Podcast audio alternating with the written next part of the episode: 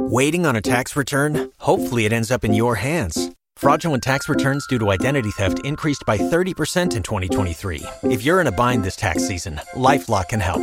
Our US based restoration specialists are experts dedicated to helping solve your identity theft issues. And all Lifelock plans are backed by the Million Dollar Protection Package. So we'll reimburse you up to the limits of your plan if you lose money due to identity theft. Help protect your information this tax season with LifeLock. Save up to 25% your first year at LifeLock.com slash aware. Hi, I'm Dahlia Lithwick, legal correspondent, author, and host of Slate's Amicus podcast, a show about the rule of law, the law, and the Supreme Court justices who interpret it for the rest of us. I've been watching the High Court for over two decades, and I bring all that experience and knowledge to examining the U.S. justice system and democracy. Each episode, I am joined by guests with deep knowledge of the law and policy who help me and you navigate our constitutional landscape. Slate's Amicus Podcast. Subscribe now wherever you listen.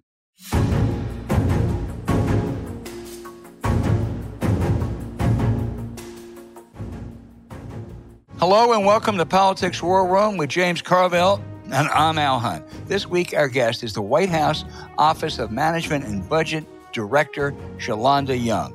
Remember, we love taking your questions, so write in at politicswarroom at gmail.com or send a tweet to at Politicon for next week's show. Now, we're going to get to as many as we can, but don't forget to tell us where you're from. And please check out the links to our sponsors, ExpressVPN and Henson Shaving, in our episode show notes. We thank you for supporting these sponsors. It really helps make this podcast happen.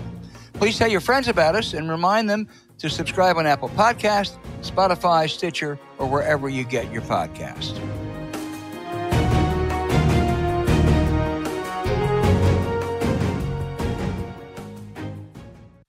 Hey, James, it's coming home for Donald Trump. Special Prosecutor Jack Smith almost certainly is on the verge of the mother of all indictments, the former president's role in trying to stage a coup to overturn an election, culminating in the January 6th insurrection. A couple points. Um, we think we know a lot about what occurred January 6th and before, in large part due to the January 6th committee.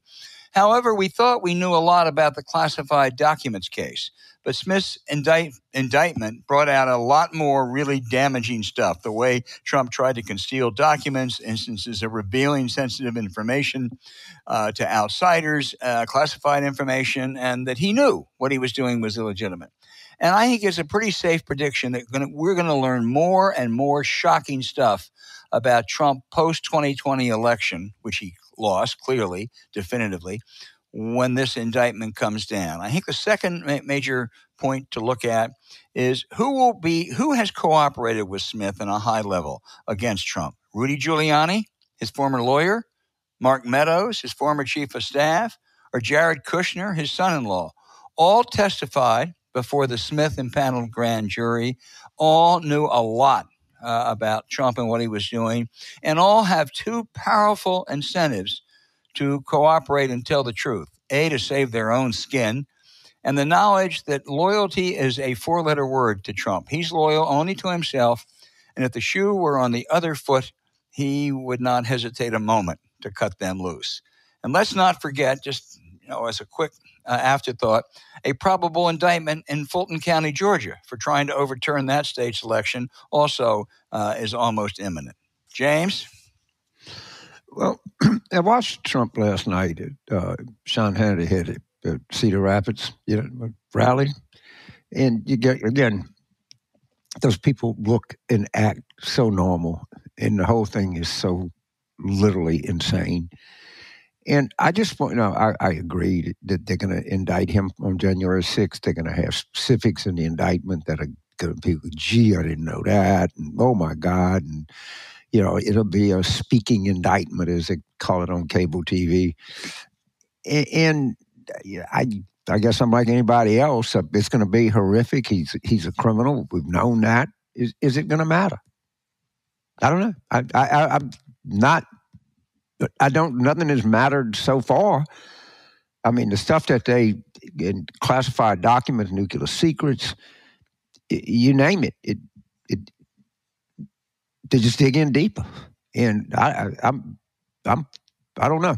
It's so it's so insane. It's so crazy. He's so guilty. He's so crooked, and they don't care. Yeah, I, I, I have been in that. Uh, I've held a rather minority, to put it mildly, position that's all going to catch up to Trump and uh, his support. Both he he will uh, have trouble dealing with it at some point, and support will start to diminish some. So far, that's been absolutely not the case. This is the big test. If it doesn't happen this time, it ain't going to happen. You know, I think the Trump defense was captured perfectly, James, by Wyoming Senator Cynthia Lummis. And here's what she said the Trump indictment would reveal. Quote, I quote, Cynthia Lummis. It shows that politicians lie and they know they're lying. The liar knows that people know he's lying, and the people that are being lied to know they're being lied to. I think that captures Trump world perfectly. Uh, I, I don't know what will happen. I'm not going to back off of my prediction yet, but we're going to look for polls that come out around September 7th to 10th. Uh, and we'll see if he hasn't started a crater by then, and I still think he will, uh, then he's not going to. And if he hasn't, I'm going to replicate what James Carville, after an election loss, did 30 years ago and put a trash can over my head. Uh, because if it doesn't happen by September 10th, it ain't going to happen. And, and, I would just add, and James, you can pick up on this because you've been saying this for a long time. Conversely, if Biden is still running even with Trump after all this, there's going to the, the, the quiet panic in Democratic ranks is going to get a lot louder, and they're going to be people looking at uh, uh, places like uh, you know East Lansing, Michigan, to say, "Man, we need somebody to get in this thing." Um, uh, yes, I mean, uh, I, I think that the fate is everybody is in. It's a Biden Trump rematch, and that's where everything is going. And important week is that you know, Labor Day is, I guess, the 4th of September this year. That kind of, from, from the 4th to the 12th, is going to be eight big days in American politics. Because you're right, if, if it, nothing has changed and he's still 45 45 in a trial heat and Biden's still at 42 approval, eh, they're going to be some, they're going to be some earthquakes. And I, you know, and everybody uh, is writing it. Uh, even John Shea, you know, crazy about was you know, everybody's trying to figure out when is he going to start getting credit for it. The economy and the, the, optimistic view is we're starting to see see some gain, particular gains, real wages for hourly workers. Maybe I I, I don't know.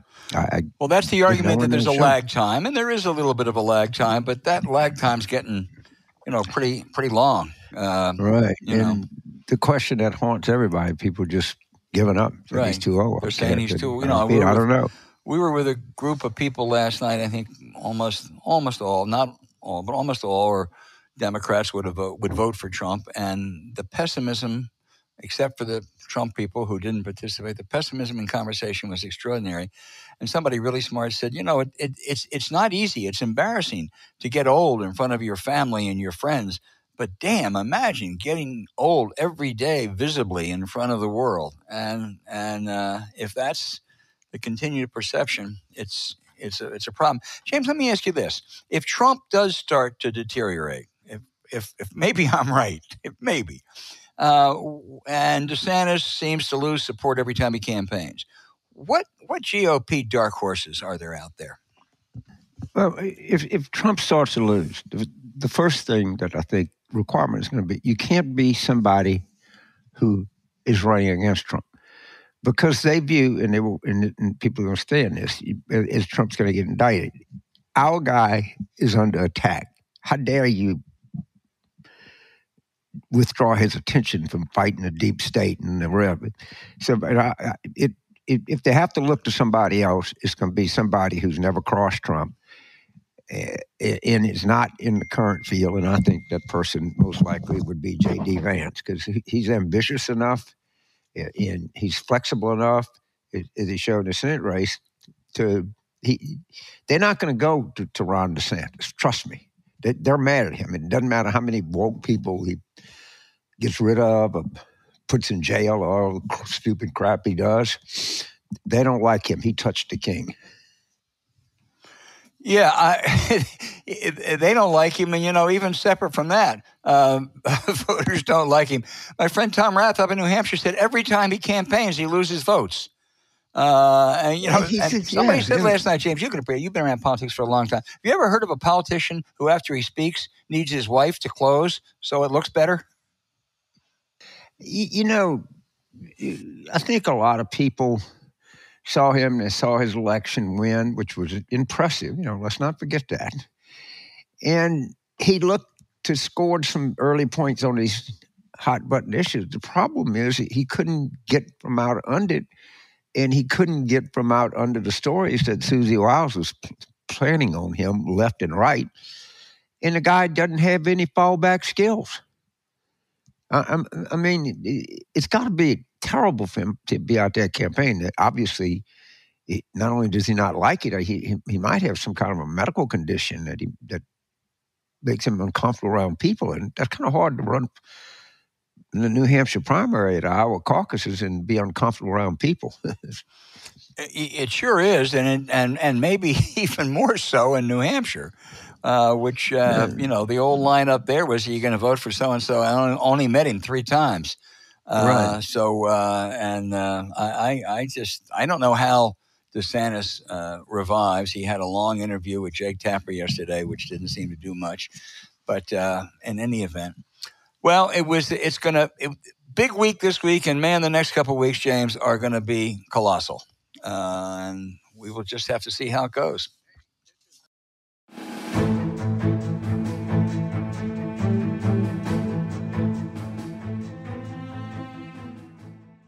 Waiting on a tax return? Hopefully, it ends up in your hands. Fraudulent tax returns due to identity theft increased by 30% in 2023. If you're in a bind this tax season, LifeLock can help. Our U.S. based restoration specialists are experts dedicated to helping solve your identity theft issues.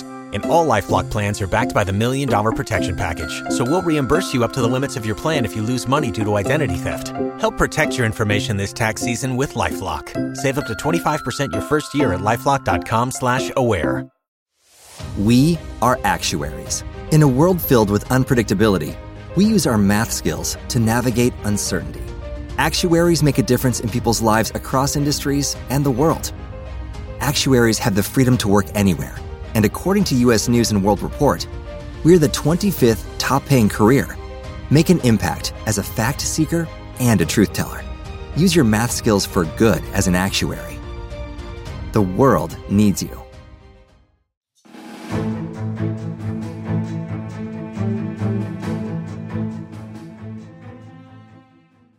Hey, James, our guest is the director of the Office of Management and Budget, Shalanda Young, whose knowledge and skill as a former top appropriations staffer was the key in the debt ceiling negotiations that avoided a catastrophic default.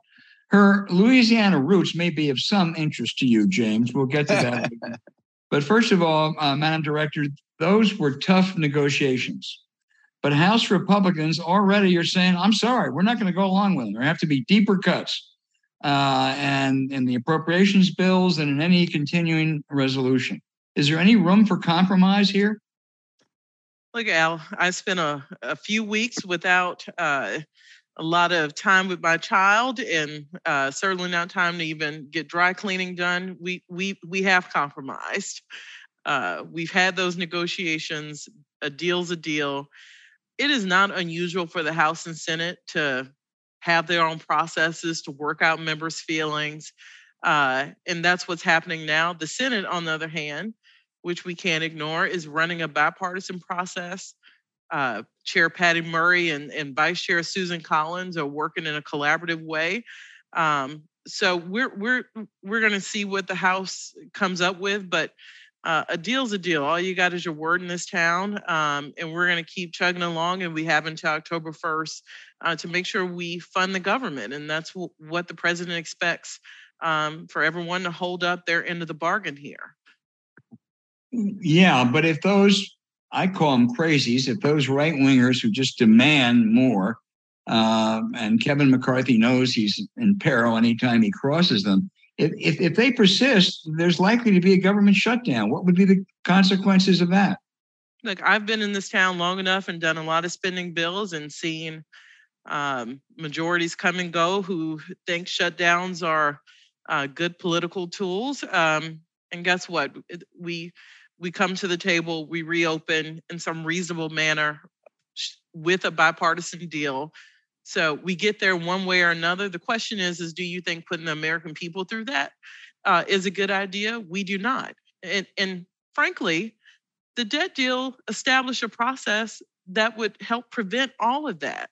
Uh, and so I still have some faith. I'm kind of an optimist uh, here. I, I, don't know why I'm an optimist in this town, but I am an optimist uh, that the Senate process looking the way it does, uh, that we're going to find a way to get there without doing harm uh, to the American people with a, I like it called the coalition who wants to govern. So there is a small group who may not, but there is a coalition of members I know well from both parties that want to find a way not to have this drama.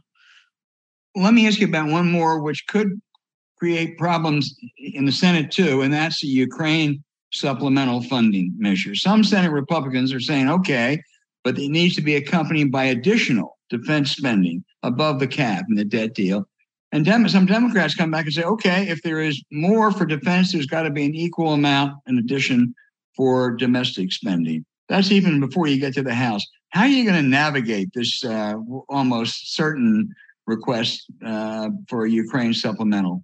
You heard the president of the G7. Our commitment, uh, it's not just Ukraine, it really is can the West uh, stand up to uh, an authoritarian state who has just decided they're going to invade a neighboring country uh, in modern uh, day day times.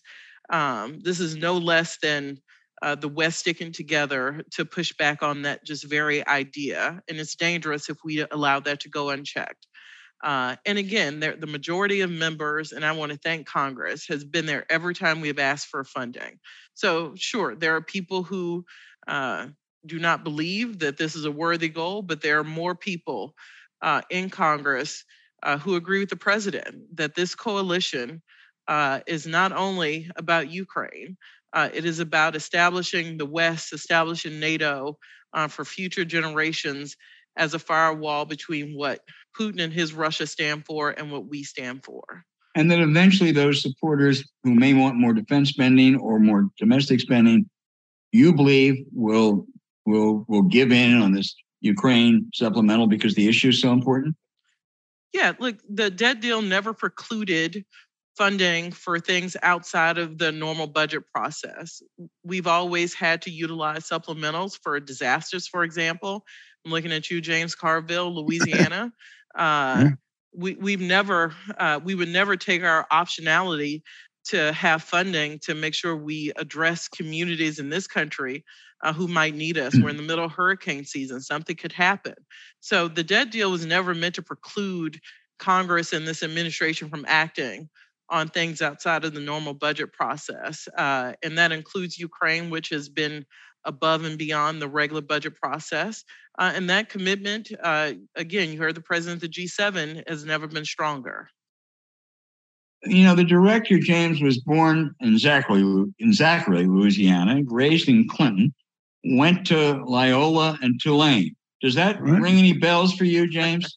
well, she goes from Northeast Baton Rouge Parish to East Feliciana Parish to Orleans Parish, all, all, part of my stomping grounds here. But I'm, I'm glad you brought that up, uh, Al, because this the OMB director probably easy one of the 10 most powerful positions in the entire United States government. Uh, and Salon, to you, a, a long time Appropriations Committee, uh, which is, I'm sure, one of the most powerful committees there are in the United States Congress. In everybody that I talk to pays homage not, not only to your budgetary expertise and your line item stuff, but people to a point say, man, she's smart. She can really read a room, which is, I can assure you, anybody here I'm sure Al, a veteran, can too. Reading a room is the most important skill you can have in Washington.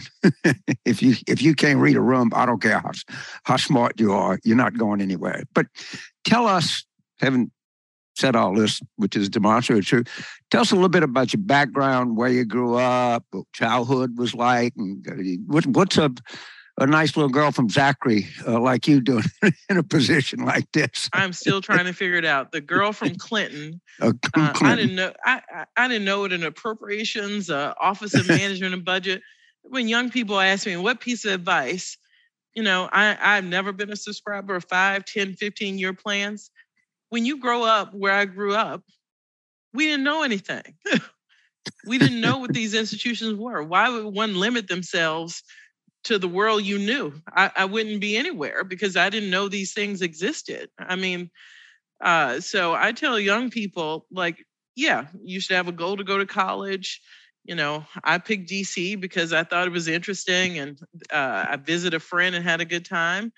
But uh, like the appropriations committee called, everybody was scared of him when I when I started in the government. I was like, who are these people? I want people to be scared when I call. Uh, you know, you got to. I kept my options open and kept my ears to the ground. And you read a room, I can I can take. There are lots of smart people in this town. Uh, I like to hire people who have some common sense, as my grandmother would say. Like book smarts are fine, uh, you need some basic level of knowledge about very important things. But uh, if you don't have common sense, uh, you can't make it far in this world, and I'd rather do do without that. Uh, so I try to have a little common sense because my grandmother told me that was a lot more important uh, than what you can read in a book. Uh, and reading a room is about common sense.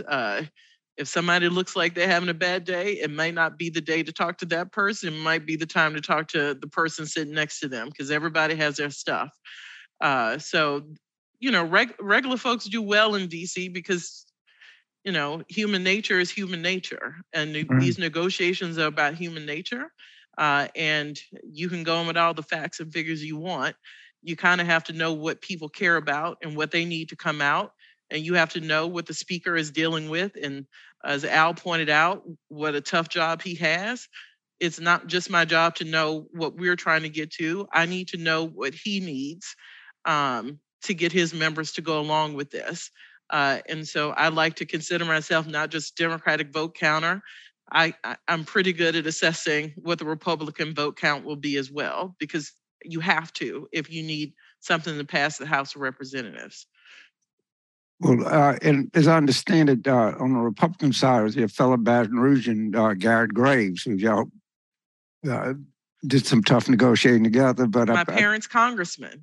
your, your, parents' congressman. only, only, only an American. You know, of course, Garrett famously from South Baton Rouge. You grew up in the northern part of the parish, and and and, and I'm struck, and also Ambassador Greenfield, who was from Baker. It, this means nothing to people that are not you and I, but Baker and Zachary are one world, South Louisiana is another world. But yeah. you have these two enormously successful black women from basically around the same place. And you, you know, you you you go in your career and you've done so accomplished so much. And do you get time to talk to young people about what the possibilities are and but you can I mean face yeah. it you're a busy every person but you've had an inspirational yeah. life. Okay that's what i'm saying. Yeah every chance i can. And look linda thomas greenfield is one of those people for me along the way. Right. i was a young congressional staffer. That that's how I, like went around the world. I hadn't gone anywhere until i started working on the mm. appropriations committee and guess what? We fund things all over the world. If we fund them we went and looked at them and I went with members of Congress, bipartisan members of Congress, and we stopped in Liberia. And Ambassador Thomas Greenfield was our ambassador in Liberia. And she clearly read everyone's biographies. And I get on the bus, she was like, You're my homegirl. Uh, and I was like, Now what now? And this, imba- I mean, she's larger than life in Liberia. Uh, people looked up to her. Uh, she gave this great speech about reconciliation and really the t- you're wearing a shirt that says LSU. She talked about in Liberia, uh, you know, given all that they had gone through with the Civil War, her experience at LSU as a student. That stuck with me. I told I retold her that story when we became colleagues. Uh, she she is a force to be reckoned with and to think about. You're right. This black woman from Baker, Louisiana, as our representative in the United Nations, uh, speaks as much for Louisiana, where she's from, her own family, um, but it speaks to this country that that's our representative on the world stage. Well, you know, one of the things I've noticed, I've, I've spent a lot of time in Louisiana, spent time all over the country in Washington, is, and of course, you prove my theory to be too, is the, the, the able people in Louisiana is is able is able people anywhere I've yeah. ever been in the world. And so often uh, people, you know, but you are done, and Beth Greenfield has done. I mean, Lisa Jackson's done, Donna Brazile's. I don't want to. You could go on and on about black women, you know, who are at the very top of the talent game anyway, in any way you want to look at it. And I, I just think you bring great credit to the Biden administration. I think you you just bring awesome credit to the state of Louisiana. I, I so admire you oh, and the work you that, that you're doing.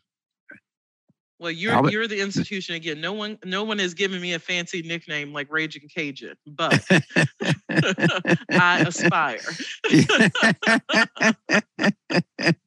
I, I think maybe his reputation is being savvy and smart. Good help. All right. In my role as the Del straight man, let me ask you just two more quick questions. I know you're dealing with the current uh, the current budget, but next year is a huge one. The, the, the Trump tax cuts, a whopping 3.5 trillion over a decade if extended. Is your instinct now they should be extended or they should not be? Like the president has been clear about this, Al. You know his pledge. No one making under $400,000 in this country should pay more in taxes. Um, those over 400,000 uh, should, you know, should should pay more in their fair share. But when we extend those below 400,000, we should pay for those. If you care about def- the deficits in this country, which people like to say they do, uh, then we have to find a way to pay uh, to extend the tax cuts for those making under 400,000. We're committed to doing that, just like we're committed to not raising taxes on those under 400. We're committed to pay for uh, that extension. Uh, and we call on everybody who claims they're fiscally responsible in this town when that deadline comes up. Uh, we hope their fiscal responsibility uh, extends to tax cuts. You know, when the, the 2017 Trump tax cuts were passed, not paid for. Uh, and we have to, in our tax code, have the discipline uh, to pay for those things just as we do for any other spending. One more Social Security. Um, the experts say that in 10 years that the uh, reserve fund uh, will dwindle and retirees would only get a percentage of what they're due unless something uh, is done. Nothing's going to be done, obviously, until after the election. But but just in a broad sense, what do you think could or should be done uh, to to rectify that? You two have been in this town a long time. You know the. I, I, wish uh, we did not do it this way, but you know we do. D- deadlines matter in this town. Um, and in 2033, when uh, the, the Social Security problem comes to a head, um, you know, there's going to be a lot of effort and ways to extend the trust fund. I hope we can start working on that sooner rather than later. But uh, my experience tells me deadlines are a helpful tool in Washington. Uh, we're not going to let benefits be cut. I, I, think both parties know that can't happen. Um, but we do have to have a better political climate because you cannot fix Social Security or Medicare without both parties coming together uh, without trying to score political points. Uh, and that political space has to be had for us to find a solution because uh, we have to extend beyond 2033. We cannot ask people to pay into a system their entire lives uh, to pull the rug out from under them. So I expect both parties will find a way to the table uh, to find bipartisan solutions. The question is when. Uh, I certainly hope it's long before the 2033 timeframe. Um, my experience tells me it'll probably be closer to.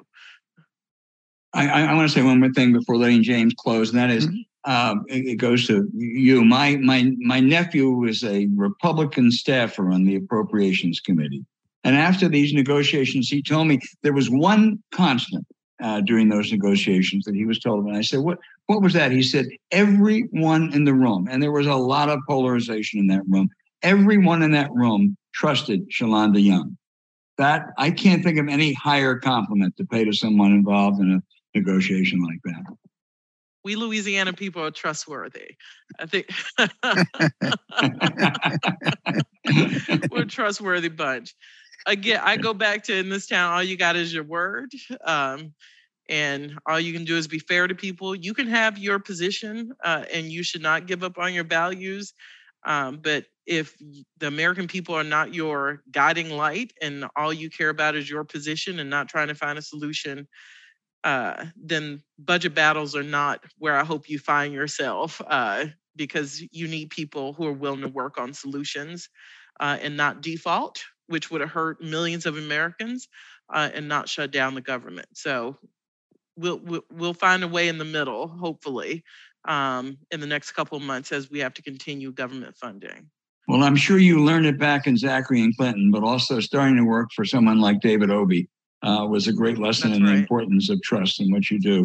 Um, James Carville, well, you, you I, got a you got a couple more more.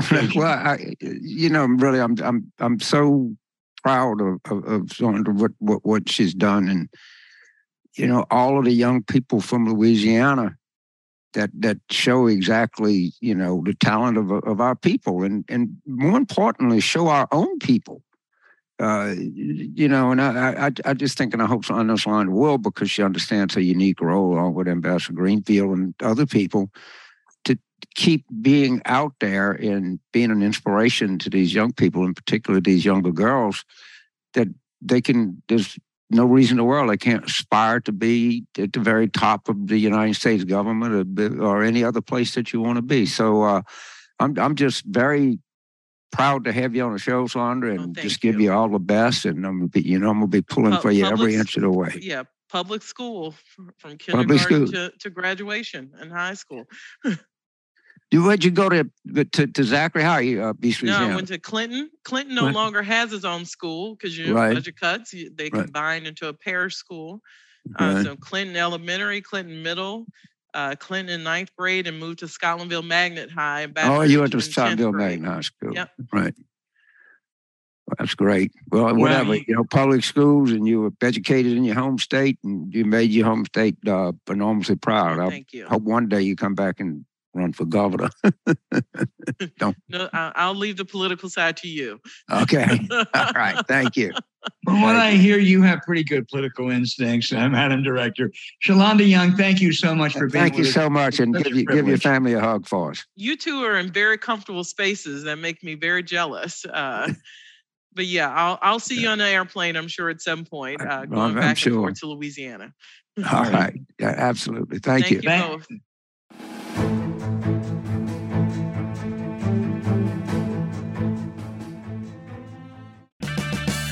Purchase new wiper blades from O'Reilly Auto Parts today and we'll install them for free. See better and drive safer with O'Reilly Auto Parts. Oh, oh, oh, O'Reilly Auto Parts. Every year, one thing is always predictable postage costs go up. Stamps.com gives you crazy discounts for up to 89% off USPS and UPS services, so your business will barely notice the change. Stamps.com has been indispensable for over 1 million businesses just like yours. It's like your own personal post office no lines, no traffic, no waiting. Sign up with promo code PROGRAM for a four week trial, plus free postage and a free digital scale. No long term commitments or contracts. That's stamps.com code PROGRAM.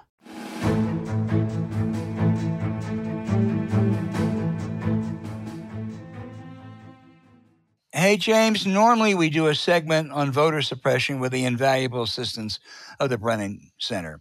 This week, however, I want to do something else. I want to mark the 75th anniversary of one of the most important speeches that changing history paved the way for more universal voting rights. It was brilliantly captured by my good friend Dick Moe in a column in the Minneapolis Star Tribune. It was the 1948 Democratic Convention in Philadelphia facing a tough presidential election, and Democrats were struggling with the issue of civil rights. The answer came from a young mayor of Minneapolis, Hubert H. Humphrey, who, in a ringing declaration, implored that, quote, the time has arrived for the Democratic Party to get out of the shadow of states' rights and walk forthrightly into the bright sunshine of human rights, end quote. As my friend Dick Moe wrote, we should reflect on that moment today, that courage again today. And those voting suppressors who try to say this is about states' rights ought to be forced to go back and read Hubert Humphrey's 1948 speech. I don't know if it'd make any difference, but it's worth everyone doing. Go back and read that speech, July of 1948 in Philadelphia, Hubert Humphrey on civil rights. So, so there's a book out, just came out on this very topic. And I think the guy's name is Samuel Freedman. And he's an academic, and he's got a whole book in Into the Bright Sunshine, I think is the name of the book. And what really affected Humphrey was he was actually a graduate student at LSU, and he saw what segregation was up close on on a massive scale, and that that had a in I know where he lived in Baton Rouge when he was there, and that that really jolted him and was had a lot to do with giving that speech. And for the next 30 years, there was no better champion of civil rights and voting rights no. uh, than, than Hubert Humphrey. He would No, hate to see. And some that was things that courageous by today. any stretch in 1948. It sure was. Listen, there were uh, several delegations. I know Mississippi. I'm not sure about Louisiana. Walked out of Oh, that sure, Philadelphia mean, convention. We, we, we had to. We, there's no Yeah. way we, we were not that stupid. Yeah.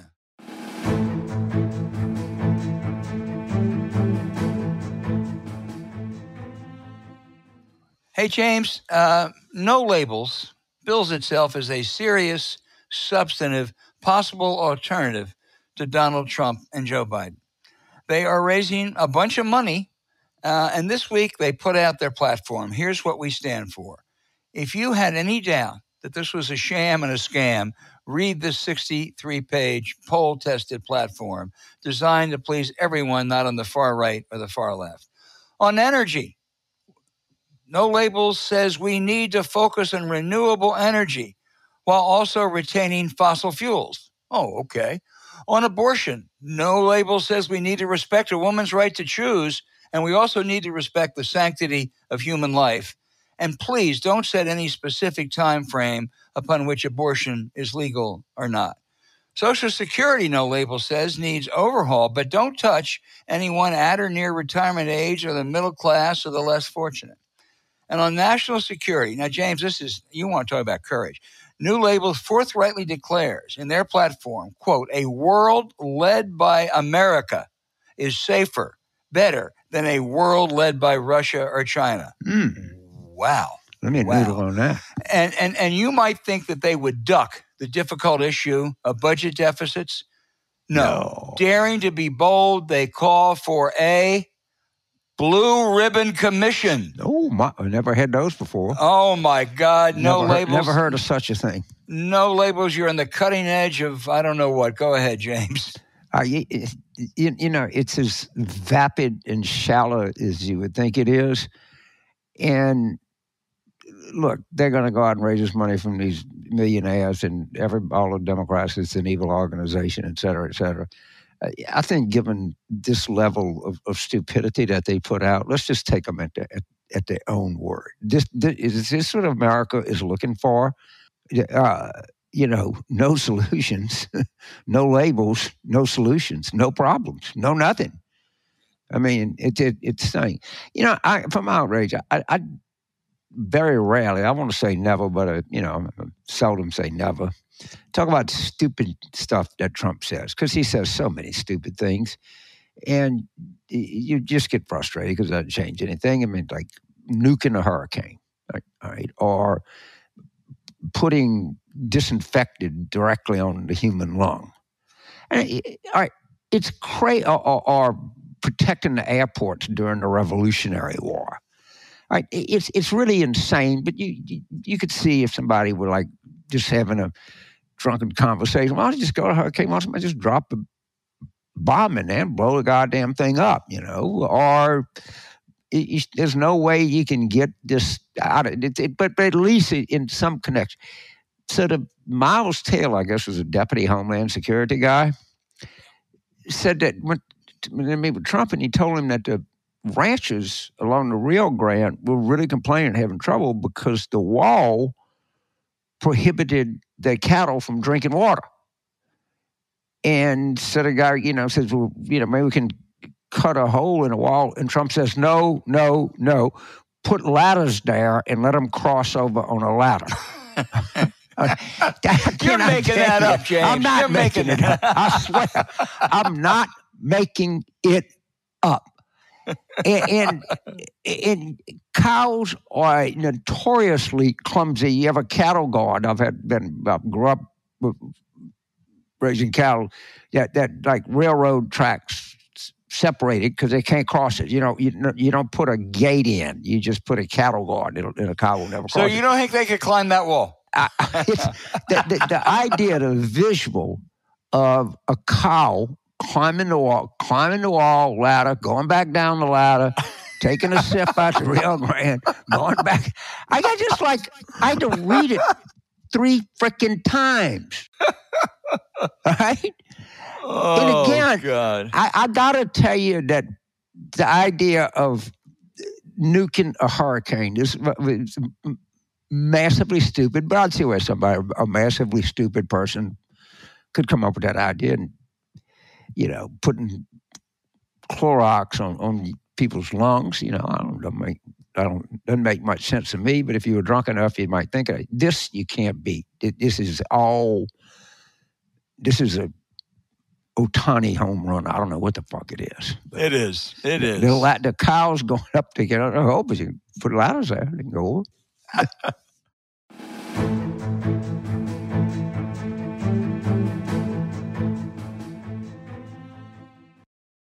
With LinkedIn Jobs, we tap into a network of more than a billion professionals to help you find quality professionals quickly and easily for any role you need. Marketing wizards? Found them. Software engineers? Found. That project manager I could never seem to hire? And found. LinkedIn Jobs quickly matches your roles with candidates with the right skills and experience. In fact, 86% of small businesses get a qualified candidate within 24 hours. Post your first job for free and get started at linkedin.com slash spoken. That's linkedin.com slash spoken. Terms and conditions apply.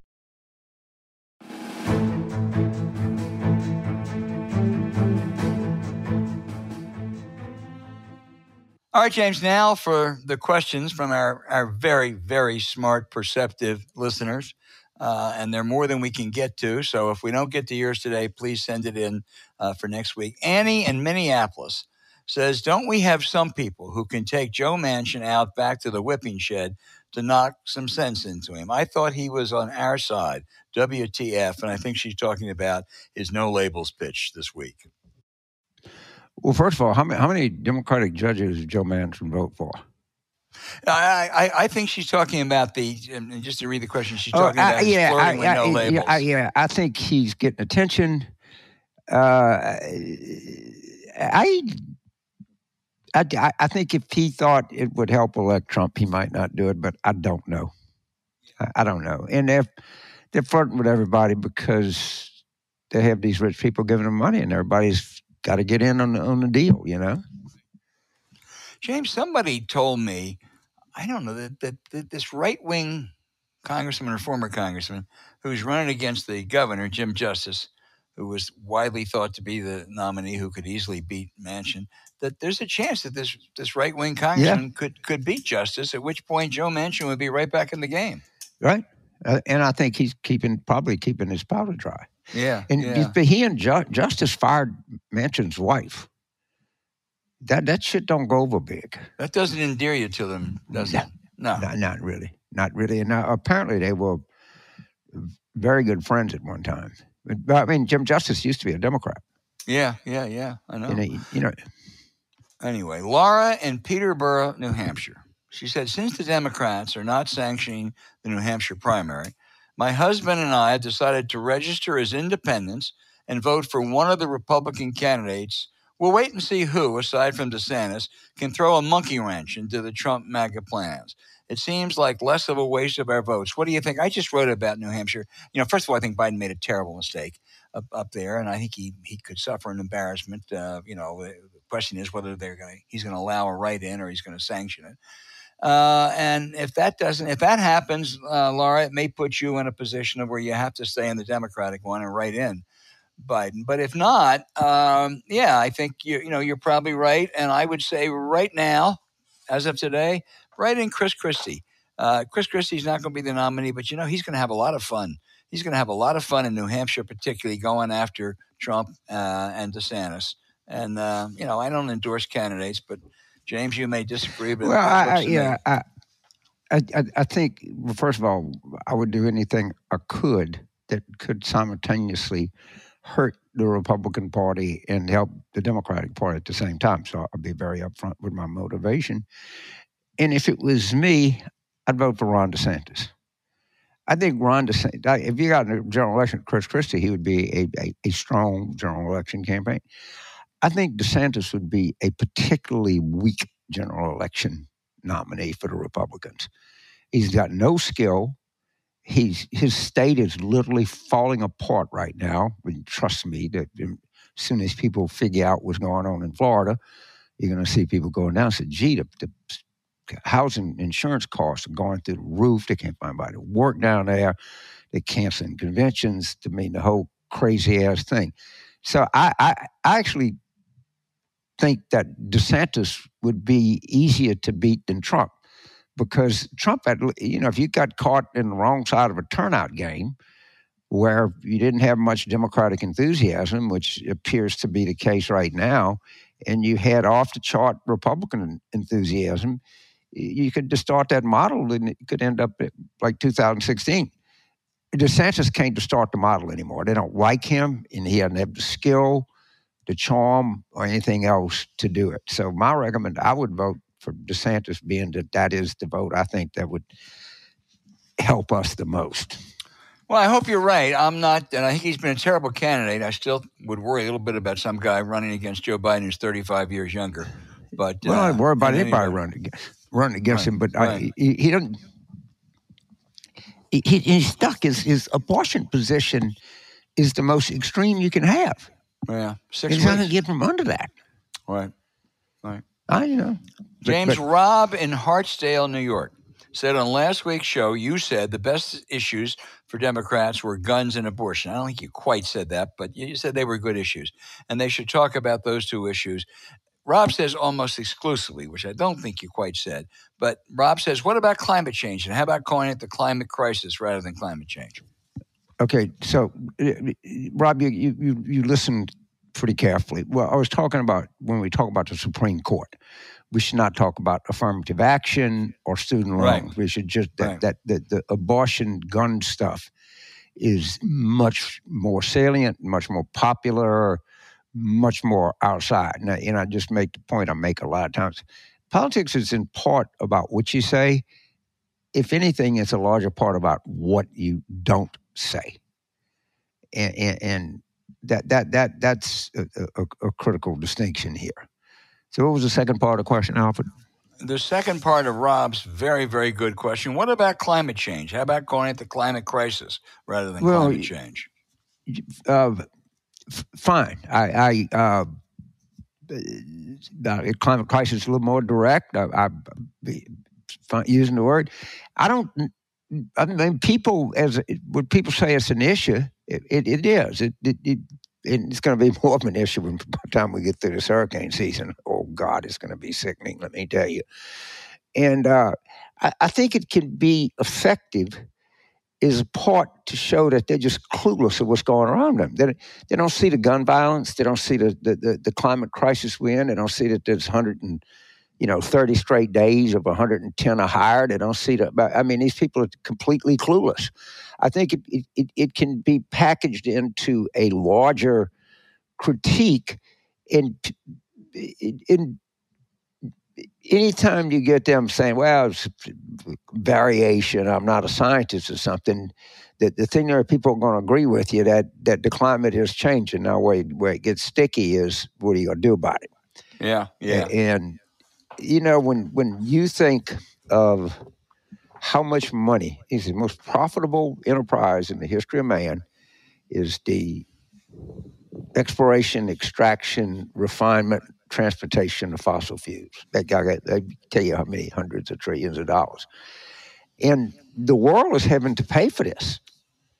And we are going to have some massive lawsuit. I- And you can see, we've already started to see it down here. where the, the insurance rates are, are literally uh, you can't afford them in Florida now.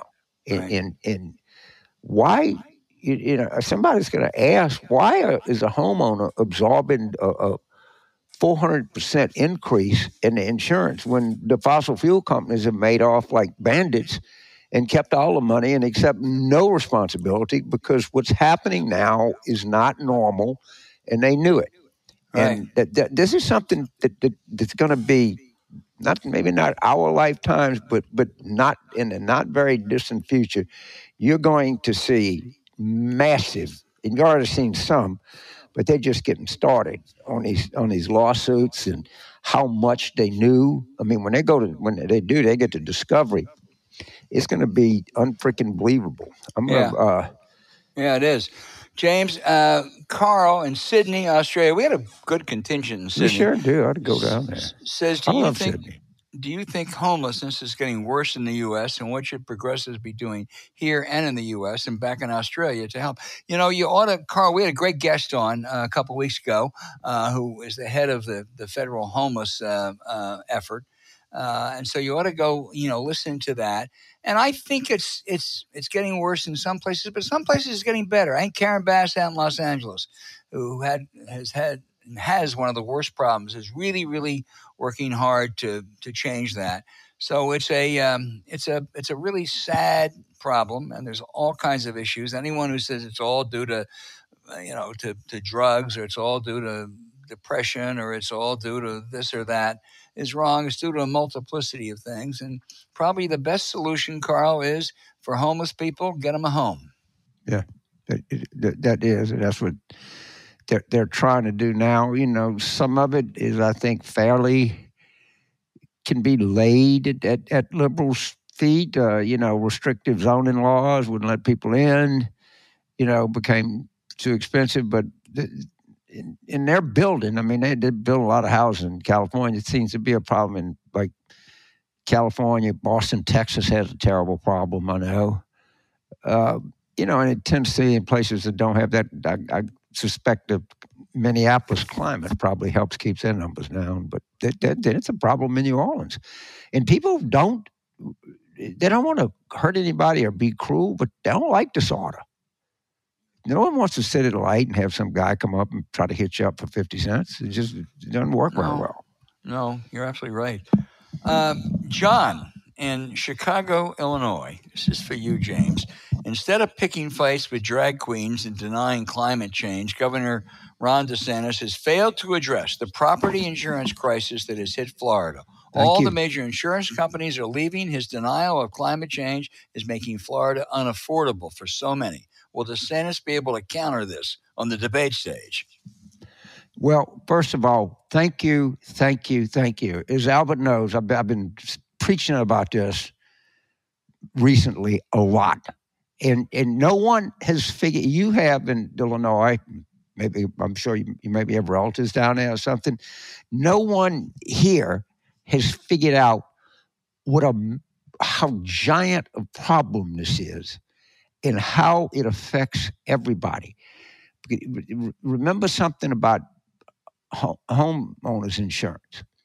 You have to maintain that to maintain your mortgage. So let, us assume you live in Florida, you, you're a dental hygienist married to a sheriff's deputy, you got two kids. Right. And your homeowners insurance was, you, you got a mortgage of $350,000. All right. And if your homeowner insurance goes up from thousand dollars a year to ten thousand dollars a year, you got to pay it. Or you can't keep your mortgage, uh, a- a- and that happens to everybody that has a home. And by the way, it happens to everybody that rents. Don't kid yourself. Been people that rent, so the the, the landlord, she or he or whatever pronoun it is, has to has to keep that property insured to keep his loan alive. And what happens when the insurance rates go up to your rent? Well, duh, let's think. So so then this is this is a growing problem. The other problem they have is DeSantis coming just crazy anti-immigration stuff that, and so they can't. Agriculture is a huge part of the Florida's economy. They can't find pickers. They can't find people to work the crops, construction. People scared to go to work. How many, that, you know, how many, roofers you have in Florida that don't have a proper papers? I couldn't imagine. And then people that make it go around. So they, they, they're they're this is the head. You you figured it out. Florida is a failing state right now, and people are going to come to figure that out pretty quickly. Well, that could be a huge story, um, both you know, economically, yeah. socially, and certainly politically. Pooh, Brooks, man. Brooks in Manhattan Beach, California. What are the must-win states for the Republican presidential candidates in the primary? If the states that each candidate must win in order to continue his or her campaign.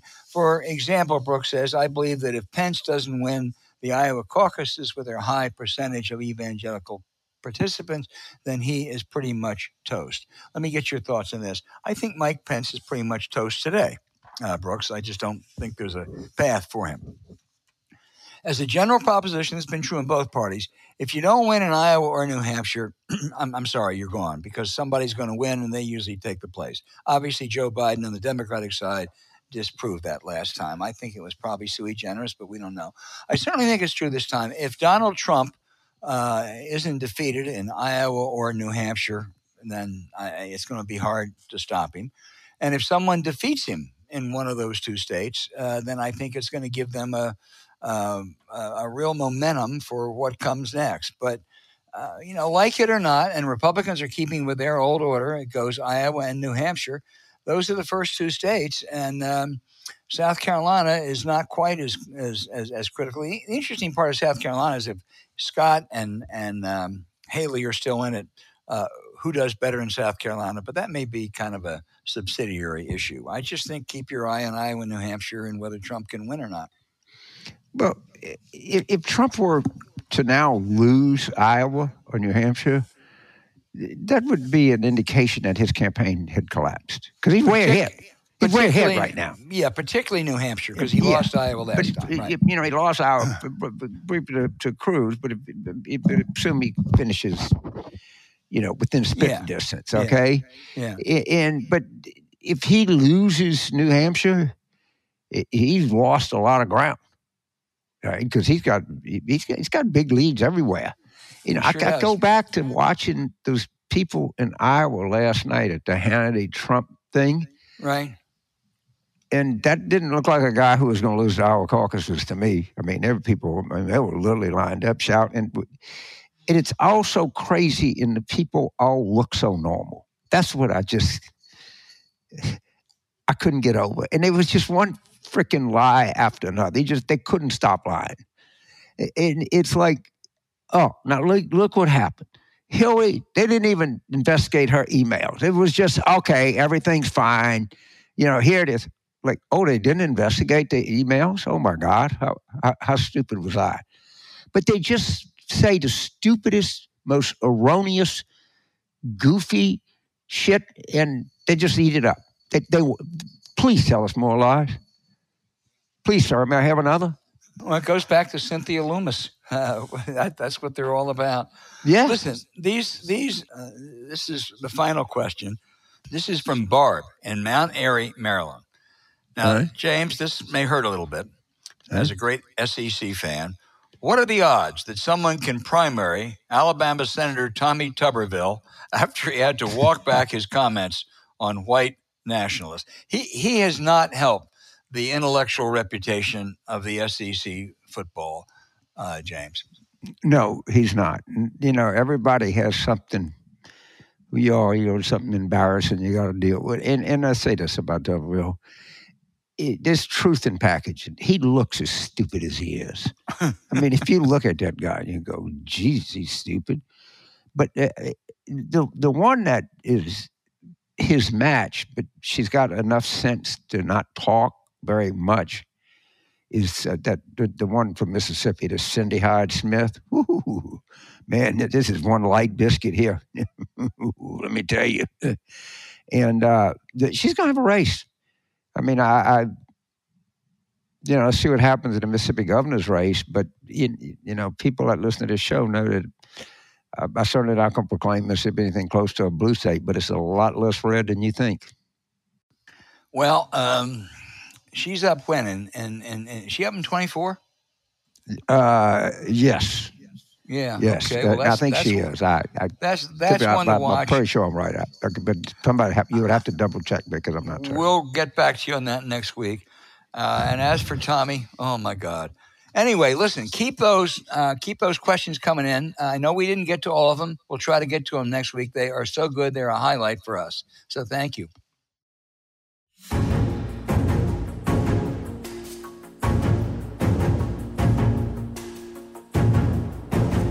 Hey, thanks for listening to Politics War Room with James Carville. I'm Al Hunt. Don't forget to send your questions for us by email to politicswarroom at gmail.com or tweet them for next week's show at Politicon. Now, following this episode, we'd really appreciate it if you check out the links to our sponsors, ExpressVPN and Henson Shaving, in the show notes. We thank you for supporting him because when you do, you help make this podcast happen. Now, to keep up with us, subscribe to Politics War Room on Apple Podcasts, Spotify, Stitcher, or wherever you listen. You can also find other shows you might enjoy in the Politicon YouTube channel or when you search Politicon on your favorite podcast sites. Remember, please rate the show with a five star review. We'll be back next week with another show as we continue our War Room planning.